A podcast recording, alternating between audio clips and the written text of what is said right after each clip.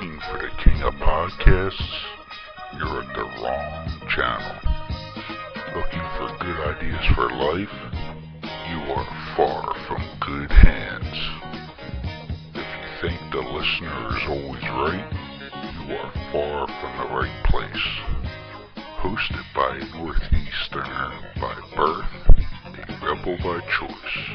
If you want a host that floats between love and madness, play on and listen to Crazy Train Radio.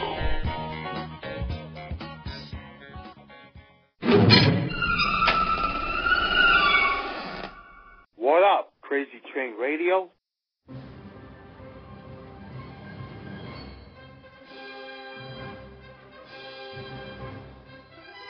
You want answers? I think I'm entitled. You want answers? I want the truth! You can't handle the truth.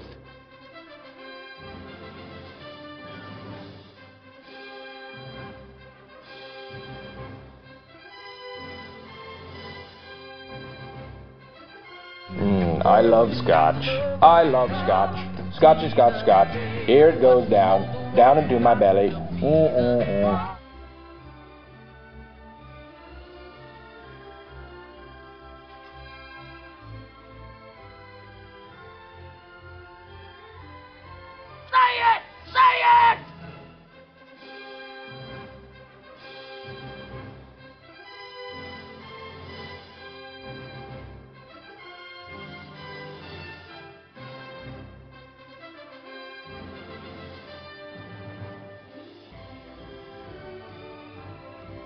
mess with me, I'm one crazy moofoo.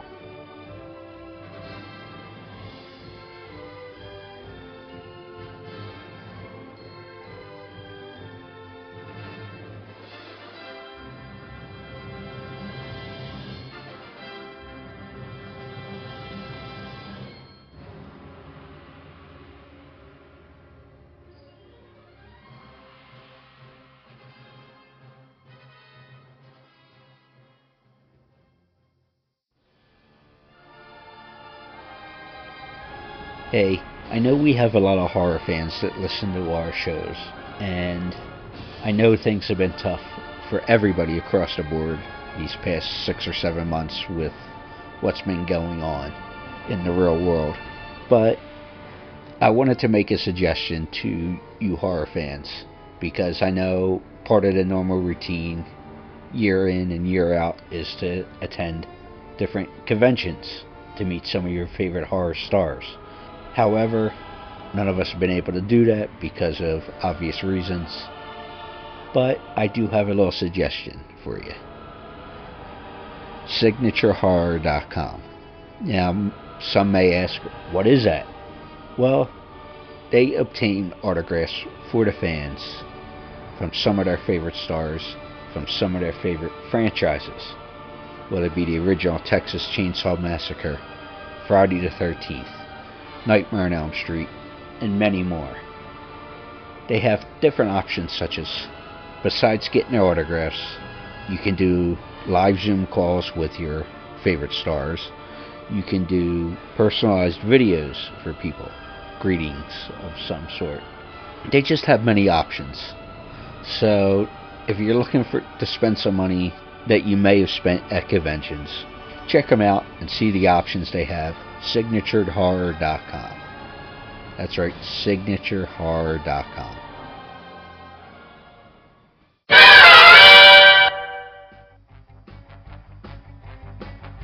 Holy interviews, Batman! Hi, this is Burt Ward, Robin from the TV series Batman. You're listening to Crazy Train Radio. Wowie zowie, citizens! It's fantastic!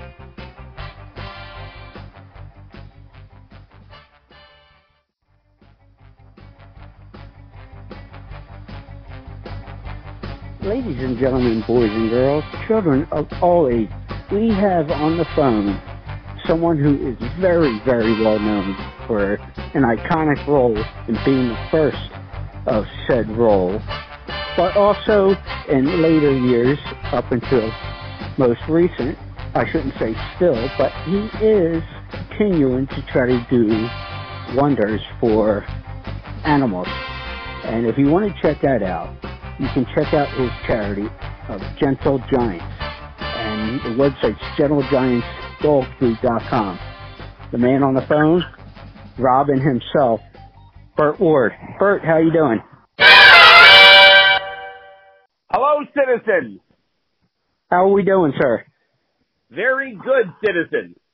Well, that's good to hear. Before we get into the acting and all the fun stuff, Gentle Giant, what can you tell me about it? How long's it been around? What's the goal? All that fun stuff. Okay. For the last 26 years, my wife and I have rescued more than 15,500 dogs. Every one of those dogs would have been put to death if we hadn't been there to save them, usually on the last day before they're put to sleep on an animal shelter. And primarily the larger breeds and, and giant breeds like Great Danes, St. Bernards, Irish Wolfhounds. Although throughout the years we keep adding and adding, and now we have dogs as small as two pounds all the way up to almost 300 pounds.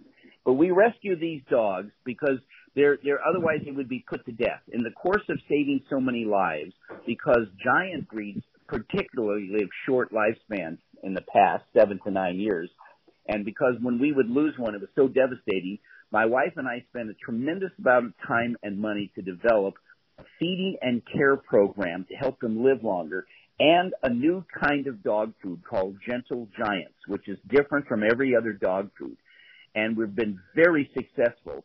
Our dogs now are living up to 27 and a half years, running around like puppies in their mid 20s. Okay? And, and this is all breeds. It's not just large breeds. It can be any breed of dog. And, and our dog food, I mean, people are just going crazy because now they can have their dog two or three times longer. Uh, and you know, it's, we're, we're talking about adding an extra 10 years or more to a dog's life and keeping them healthier. So because of, of, of this, we now have been able to be very successful to get our, our Gentle Giants dog food in Walmarts across the country, and Targets uh, across the country, Target stores, as well as online, Walmart.com, Target.com, Chewy.com, PetSmart.com, Petco.com, TractorSupply.com. All of them carry our food. But the key thing is, this is our charity. My wife and I don't take any salary from this. This is all about truly loving animals and wanting the very best. In addition, we provide support when people call us, and they can call us anytime, night or day, and they can get help for their dog. We show them how to properly feed their dog, how to properly care for their dog, all of which adds years to each dog's life. And in the course of doing this with dogs, we have found that we are able to help cats live much longer. So starting in the month of uh, November, we're going to have our Gentle Giants cat food out, and it'll all be same available by the same companies uh, online and in stores. And we've been very successful in our testing with cats. They're doing amazing on our food. So this is our charity. It's something we've devoted our lives to helping animals live longer. And I got to tell you, there's so many dogs in America, like 80 million dogs in 67 million homes. And everybody I've ever talked to, okay, is thrilled that now they can have a chance for their dogs to live so much longer and so much healthier. Well, obviously, we can talk so much about the charity and the food and everything you're doing through the website, but I'm curious to know before we move on, because you brought up about the food in general, what you guys are doing. I'd be curious to know what makes your food different compared to other brands of food that people are buying for their pets. Okay, great question. And actually, there are lots of answers, but let me just give you a few uh, quickly. Uh, number one, um, when we went to make our food, we didn't have any expectation that it would do the wonders that it has turned out to do. We thought if we used the best ingredients, okay, and and we can afford to do that. This and this was for our rescue dogs. We we never intended at the time to sell it. We we just couldn't stand to see our dogs dying so young. So we made it for our dogs. But what we did is we made use our money to make the finest food available. Well, we found out something that was so disturbing to us. We've never gotten over it. And here's what we found out. That all the dog food companies that I know of um, know something the average person doesn't know, which is the more fat content you put in dog food, the hungrier it makes dogs. So when dog food, if all you do is look at the guaranteed analysis which is a, a chart required um, by federal law on every bag of dog food. It's right next to the ingredients, and it shows a percentage of fat. In fact, it's called crude fat because it's not healthy fat. It's, they make you list the saturated fats, the crude fat that is in the food. Well, ours is only what's naturally in the food, which is 9%. Everybody else's that I've seen is 12 to 22%. That high fat content, if you, you remember the movie Supercharge Me? Or, or Supersize Yeah. Me, excuse me, Supersize Me. That was about a guy, that was about Morgan, uh, um, um, Spurlock that had gone into a McDonald's, eaten every meal, breakfast, lunch, dinner, and a snack for a month in a McDonald's in Ohio. And at the end of the month, he gained 55 pounds and he almost died. Well, the high fat content makes you hungry and hungry and hungrier. So for an innocent animal that's fed a, a high amount of fat, it just makes them eat more and eat more and eat more without getting the proper nutrition. It's like empty calories is what we call it. Empty calories, very little, if any, nutrition. So number one, we don't add all that fat to the to, to the food on the inside, but on the outside, this is a really serious one. Any of your listeners, all they have to do if they have a dog, go pick up your dog's food, rub it in your fingers. Now, it's not going to be dripping greasy. It's going to be slightly greasy. So you, you feel it with your fingers and you put the kibble down, you rub your fingers together, you feel that slightly greasy feeling. Or you, uh, you put your hand inside the dog food bag and feed the ins- feel the inside wall of the, of the bag, you'll feel it. Or look at your dog's bowl after they've eaten, feel it with your finger. You're going to feel that grease and that's fat. And, and, and even the dog food looks shiny because the fat's been sprayed on after the food is made. Well, let me tell you how serious that is. We don't do that. If you feel our food is bone dry, okay, we don't fill it on the inside with fat and we don't coat it with a heavy coating of fat on the outside. But here's the difference. Most people know that you would never take bacon grease or chicken fat or anything and pour it down your garbage disposal because unlike water that evaporates, animal fat coagulates and when it hardens, it's like cement. So if you poured a, a can of bacon grease down your garbage disposal, when it hardened, you'd be buying a new garbage disposal because you couldn't even clean it out. And here's the point of it. When you realize that animal fat, which coats dog food, will ruin a metal garbage disposal, what do you think is happening to the arteries and intestines of dogs when every single meal, every single kibble, every bite they take is encapsulated in animal fat? Now, I've just given you two giant reasons. There's many, many, many more reasons. But the point of it is our dogs are eating a food that is pure nutrition. No preservatives, no chemicals, nothing in there but pure nutrition. And because of getting that pure nutrition, their bodies last longer. They're running around like puppies in their mid twenties. And and all you have to do is ask anybody who's ever had dogs in their life. Don't you recall that by the time your dog in the past was seven or eight years old, it started to have a problem getting up, start to have a problem walking, and within a few years, that dog couldn't get up anymore. And when a dog starts, pardon my language, pooping and peeing on itself, that's when people take it to the vet to be euthanized, even though the dog is mentally perfectly alert. And sadly, the dog trusts its master or pet parent because it's been with them for all these years, that, it would never harm them, and yet they're being put to death.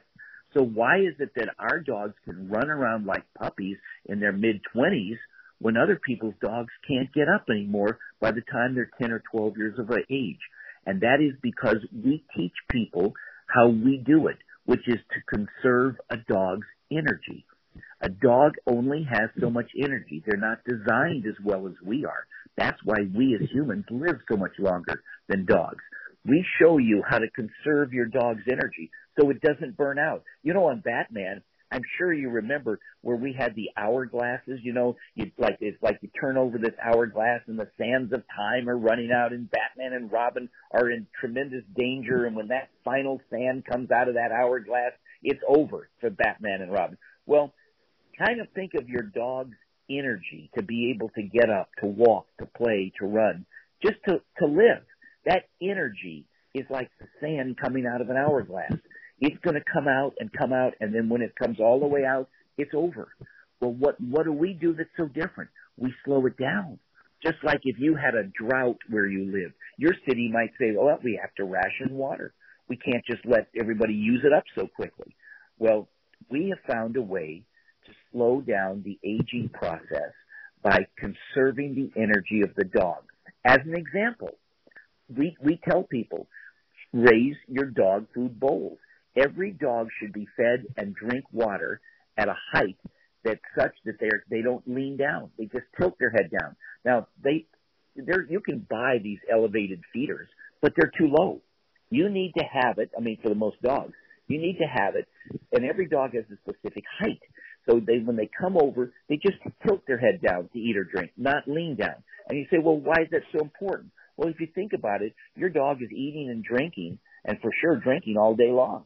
So just think, when your dog comes over, has to lean down to get water, stand up and swallow, up and down and up and down. It prematurely wears their bodies out. And we have other techniques. We feed our dogs, for example, a minimum of five or more times a day, smaller, more frequent meals. Why do we do that? Because if a dog eats a big meal, which means feeding once or twice a day, there, the energy to digest the food is also wearing the dog's body out prematurely.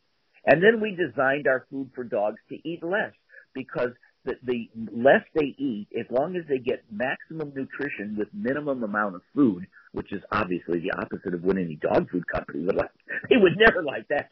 But the, to eat less and get more nutrition, it allows the dog's body not to go through the massive digestive effort so much in their lifetime. All of this together produces dogs running around in their mid 20s like puppies and living healthy, active lives up to 27 and a half years. In fact, here at our home, we always have a minimum of 50 in our house. And you know that our dogs go to see a veterinarian only every three years for a $10 rabies update. That's how healthy our dogs are. Well, if folks want to check out the either the food for their pet or the charity itself, everything's on the website, GentleGiantsDogFood.com. That's right, right. And they can watch videos. We've had television shows come out, like you know, Inside Edition. I'm sure you've heard of that television show. Yes, they I have. Out when, one of our dogs, her name is Tara. They came out to visit Tara when she was 25 years old. She's a Russian wolfhound with a traditional lifespan of seven to nine years. She was 25 years old when they came out, and they spent all day videotaping her and stuff like that. And the segment on Inside Edition, which we also have a copy of it on on our GentleGiantsDogFood.com website, but the title of the segment is "Could this be the oldest pooch in the world?" Well, they came out at 25 when she was 25, and she lived to 27 and a half years, still running around like a puppy until the last day. And by the way, when we do lose a dog, instead of losing it to illness or something bad happening, our dogs go to sleep and like they always do every day or every night, and they just don't wake up.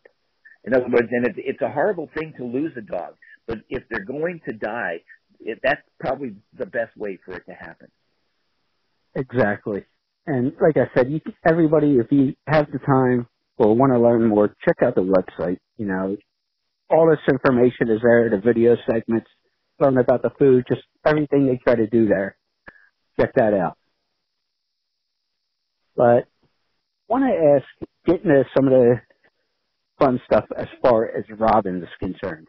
Sure. Uh, for, for what you uh, uh, excuse me, first day new mouth cut here. Uh, what is the highlight, would you say, of getting to play Robin on that 60s version of the TV show, Batman?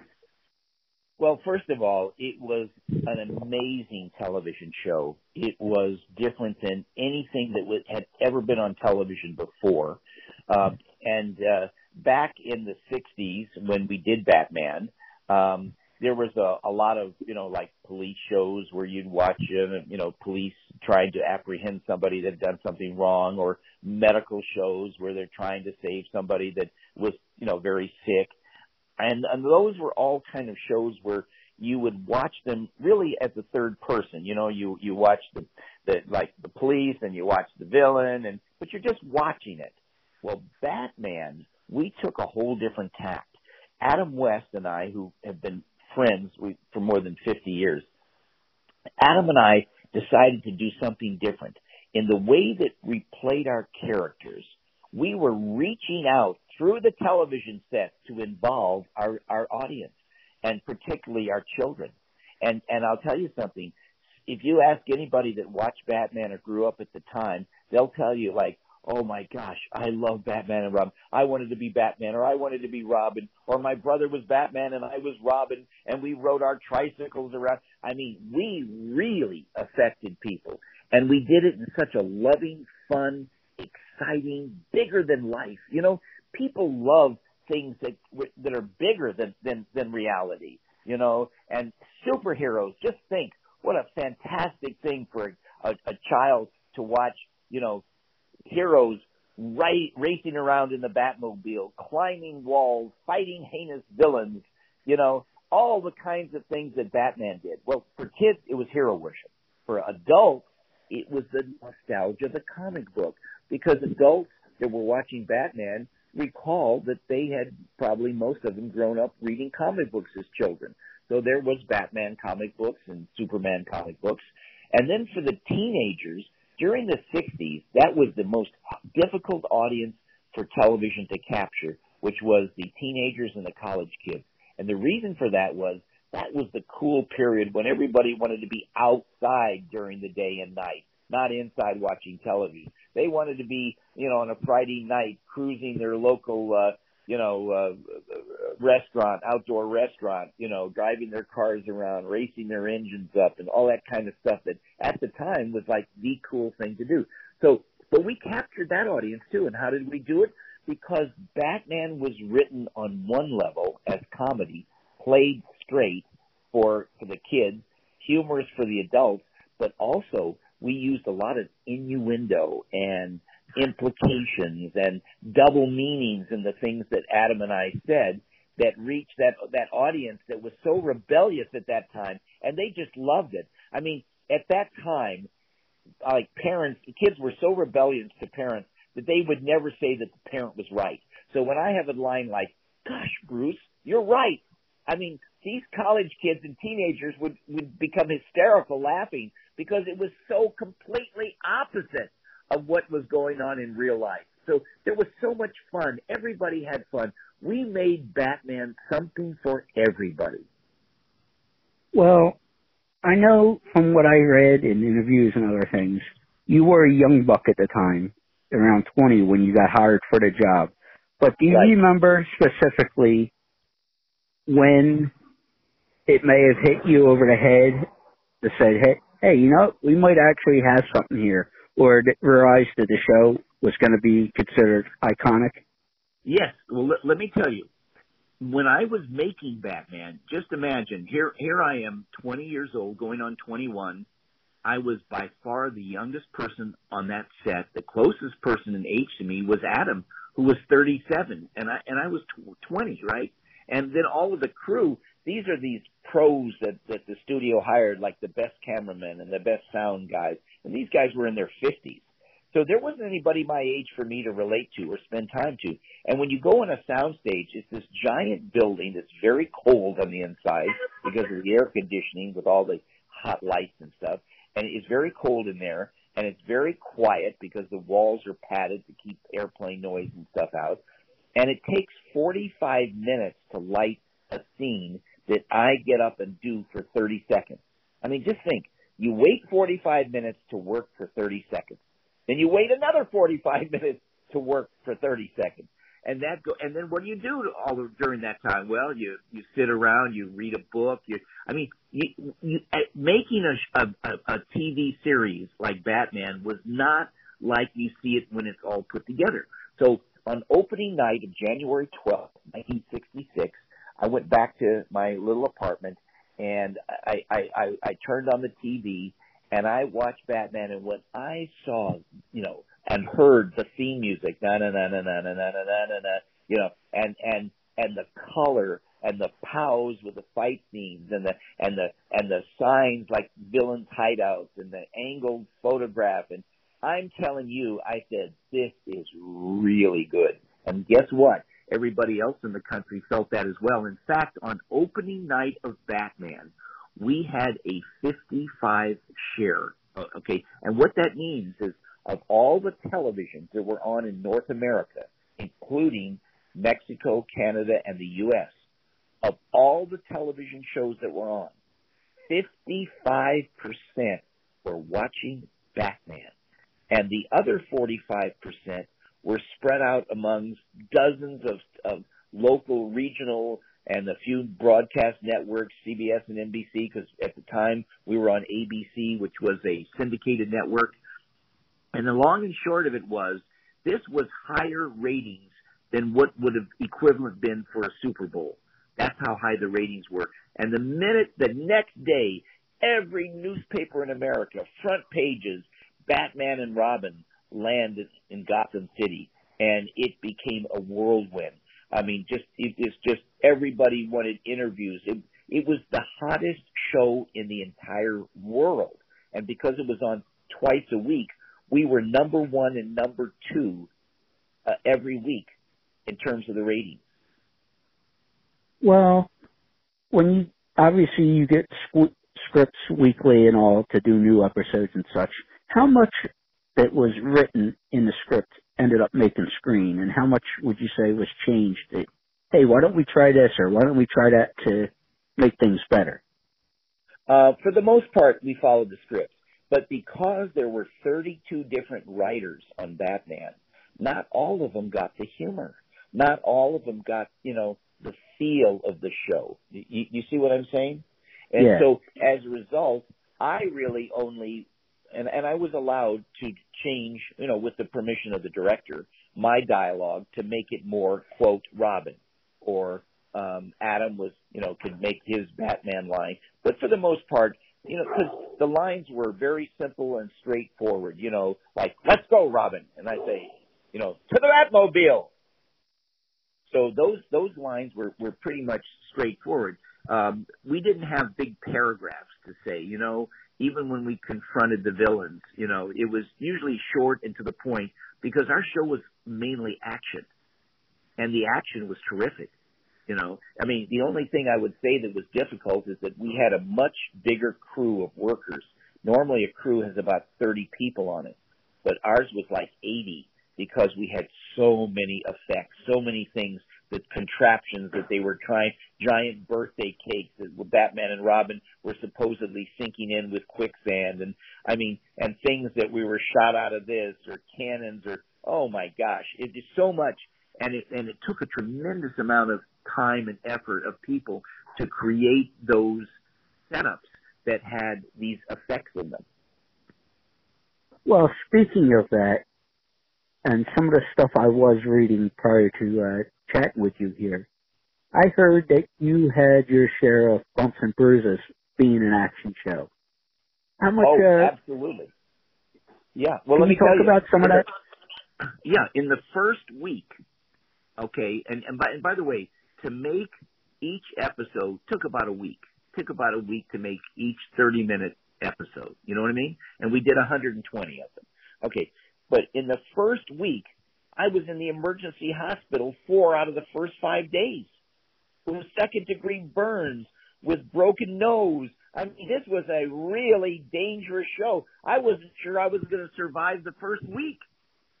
it was so dangerous. I mean, as a quick example, my first shot as playing the character Robin, the first one, okay, was in Bronson Canyon in the Hollywood Hills. It's it's where the Bat Cave was supposed to be, or or where the set was for the Bat Cave. And uh, I got dressed. I'm there on the set like 6:30 in the morning, and had to be in costume and makeup by seven. They're going to start shooting at 7:30. And they say to me, Burt, uh, okay, we've got the Batmobile inside this cave here. I want you to go in in that cave, and, and it's dark there, so just your eyes are going to have to adjust to it. Get in the Batmobile and uh, Batman's going to drive out uh, at about 55 miles an hour, very fast, make a sharp left turn, and and go over this sign that's going to pop up that says Gotham City 14 miles. That's the shot. Okay. In other words, you're rushing to Gotham City. So what happened was is that I went into the cave, and it sure was. It was dark in there, and I kind of found, found the Batmobile and got inside, and and I first saw and I looked over and I thought that was Adam because you know he was in Batman's outfit. But you know how sometimes you get a feeling that something's a little different, and I said Adam. He said no, my name's Hubie. I said oh, well why isn't Adam here? He says because I'm a stunt man, and this is a very dangerous stunt, and the studio doesn't want to take a chance of Adam West getting hurt. So he's doing, he's over there having coffee, and I'm in here doing this dangerous stunt. I said, oh, well, that's good. And I said, well, wait a minute. if it's that dangerous, Is Adams getting one? do, do I have a stunt man? He says, yeah, you have one. I said, well, that's good. Well, but where is he? Oh, last time I saw him, he was having coffee with Adam West. I said, well, no, wait a minute. If it's so dangerous, why are they using me? He said, well, I don't know. And, and all, all, all of a sudden I hear him. I said, okay, roll up the cave. Let's go. We're going to shoot. And I said, wait a minute. Whoa, whoa, whoa. I think there's a terrible mistake. They come running over. Burt, what's the problem? I said, this man, he, he tells me he's a stuntman. Yeah, well, that's right. He's a stuntman. Yeah, yeah, but he tells me this is a really dangerous shot. Yeah, yeah, we know that. And he tells me that I have a stuntman that, that they're not using the stuntman. He's having coffee with Adam West. And, and why am I sitting here if it's so dangerous? He said, oh, well, we can't use the stuntman. Oh, I said, well, well, why not? Well, he doesn't look like you. I said, well, why would you hire someone to be my stuntman if he doesn't look like me? Well, we couldn't find anybody else. So you have to do the stunt because when we come up close to the camera, we're going to see it's your face. And and the stuntman has a real big nose, and he everybody's going to know that that's not Burt Ward. I said, oh, okay, all right. So, uh, so now they close it up there, and and the stuntman says to me, "You better hold on really tight." I said, "Oh, what? I, there's no seatbelt, right? There's no door handle to get out. There's there's nothing but that little thin fiberglass windshield to hold on to that's only about a quarter of an inch thick. So here I'm grabbing onto that windshield, right? And and let me tell you, when they say action, and and okay, that he roars that Batmobile with a 500 horsepower engine. I mean, he this stuntman. I mean, he, he's like a race car driver. He roars that engine. We come shooting out. I'm thrown against the back of the seat and just getting faster and faster. And we're coming at 55 miles an hour directly at the camera. And at the last second, he makes that sharp turn. And when he makes the turn, unexpectedly and unintentionally, my door flies open. It hadn't been shut properly. This was unexpected. When the door flew open, it knocked the cameraman off his little camera truck. It knocked a giant arc lamp, one of these giant lamps, okay, that if it, it and it fell, but if it landed on somebody, would have killed him for sure. And I knocked that down. I was thrown towards the opening of the door, and just out of I don't know, just out of response, I threw my arm behind me, and luckily, my little finger wrapped around the gear shift knob, and it kept me from falling out, but it pulled my finger out of joint, which is incredibly painful. So here it is now. The car stops and there's dust everywhere, and they come and they get him out of the car and they get me out. And they say, "Burt, are you okay?" I said, "I think I'm okay, but my hand is killing me." And you can see, even with my glove on, that my little finger was like twice its normal size already. They said, "Oh my gosh, you've pulled your finger out of joint.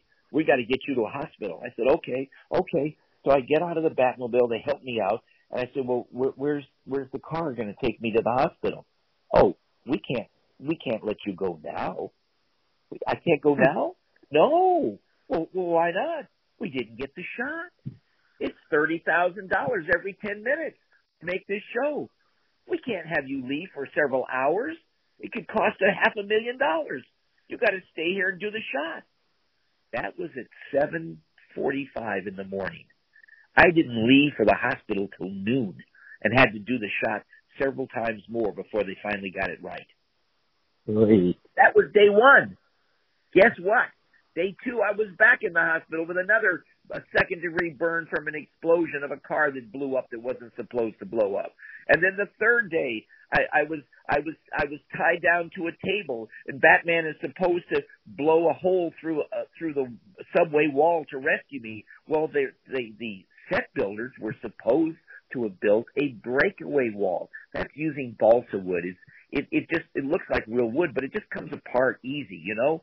And they they Yeah. use what's called a magnesium charge, which is like a big huge bang, but it doesn't do a lot of damage. You know what I'm saying? It, it's not like a well. Guess what? The people that built the set forgot to build a breakaway wall. They built it with two by fours, like your house is built. And there's no time. There's no three weeks to rebuild the set. So what did the special effects guys do on the set? They used two half sticks of dynamite and nearly blew the entire soundstage down. Oh, and that's when they did that. A board, two by four, came down. I'm tied down on a table, and it landed on my nose and broke my nose. Back to the hospital, and went three, excuse me, four out of the first five days in the hospital. Mer- So, the key question with all that in that answer there, please tell me you got a stun adjustment in your pay. No, no. They felt I was already making too much money at three hundred and fifty dollars a week to co-star in a series, since it was my first job. Three hundred and fifty dollars a week was my pay. Oy. But now the second you know- year, it took a big jump up. It went from three hundred and fifty dollars a week. It was fourteen hour days in that hot costume. It went from three hundred and fifty dollars a week till I made the big money at four hundred and fifty dollars a week. and then the Oh, third boy. season, that's when I I made the killing at six hundred dollars a week for half a season. oh boy, moving to the islands, baby. But you know something? It was still a fantastic show. I love working with the great stars. Adam was fantastic. I mean, it was so much fun. And riding in the Batmobile, climbing the walls, the fight scenes. I'm a black belt in karate at the time. Was a brown belt. I I love the fight. It was just a lot of fun. Well, we can keep you on the phone all day, but you know, I'm not going to do it. Gentle Giants Dog Food, if you want to check out the charity that Burt and his wife run, they got information about the food, the dogs, just different things that they do trying to help as many animals as possible. Burt, thank you so much. Well, thank you for a wonderful interview, and I'd like to close by saying, to the Batmobile, citizens!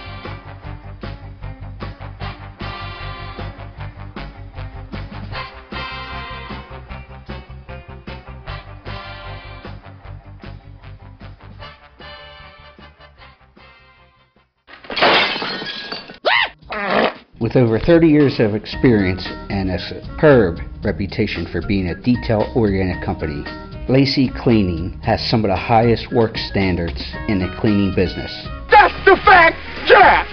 Whether it's carpet cleaning, tile, grout cleaning, new construction cleanup, rental turnovers, vent and duct cleaning, odor elimination, office and or business cleaning, power washing, residential cleaning, you name it, they do it.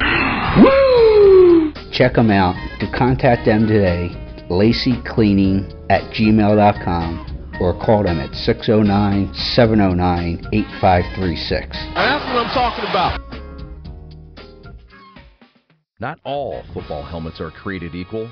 Xenith, the industry leader in protective technology, is the only helmet in the game with adaptive head protection featuring a shock suspension system that can move independently from the helmet shell.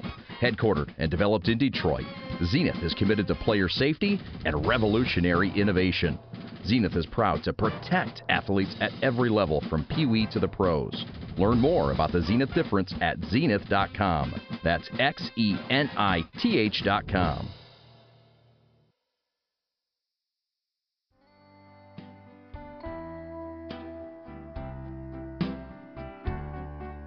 Hi, this is Dean Cundey. I'm talking to you with great delight on Crazy Train Radio.